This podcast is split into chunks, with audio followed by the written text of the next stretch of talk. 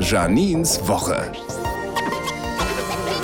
Montag, Ferien und ich muss arbeiten. Toll. Aber ich werde heute arbeiten wie ein Tier. Wie eine hundertjährige Schildkröte mit gebrochenen Beinen, aber wie ein Tier.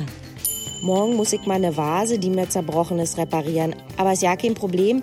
Ich hab da so ein ganz schickes Spezialwerkzeug, mit dem ich schon Rollkoffer, Topfdeckel, Fensterscheiben, alles wieder ganz bekommen habe.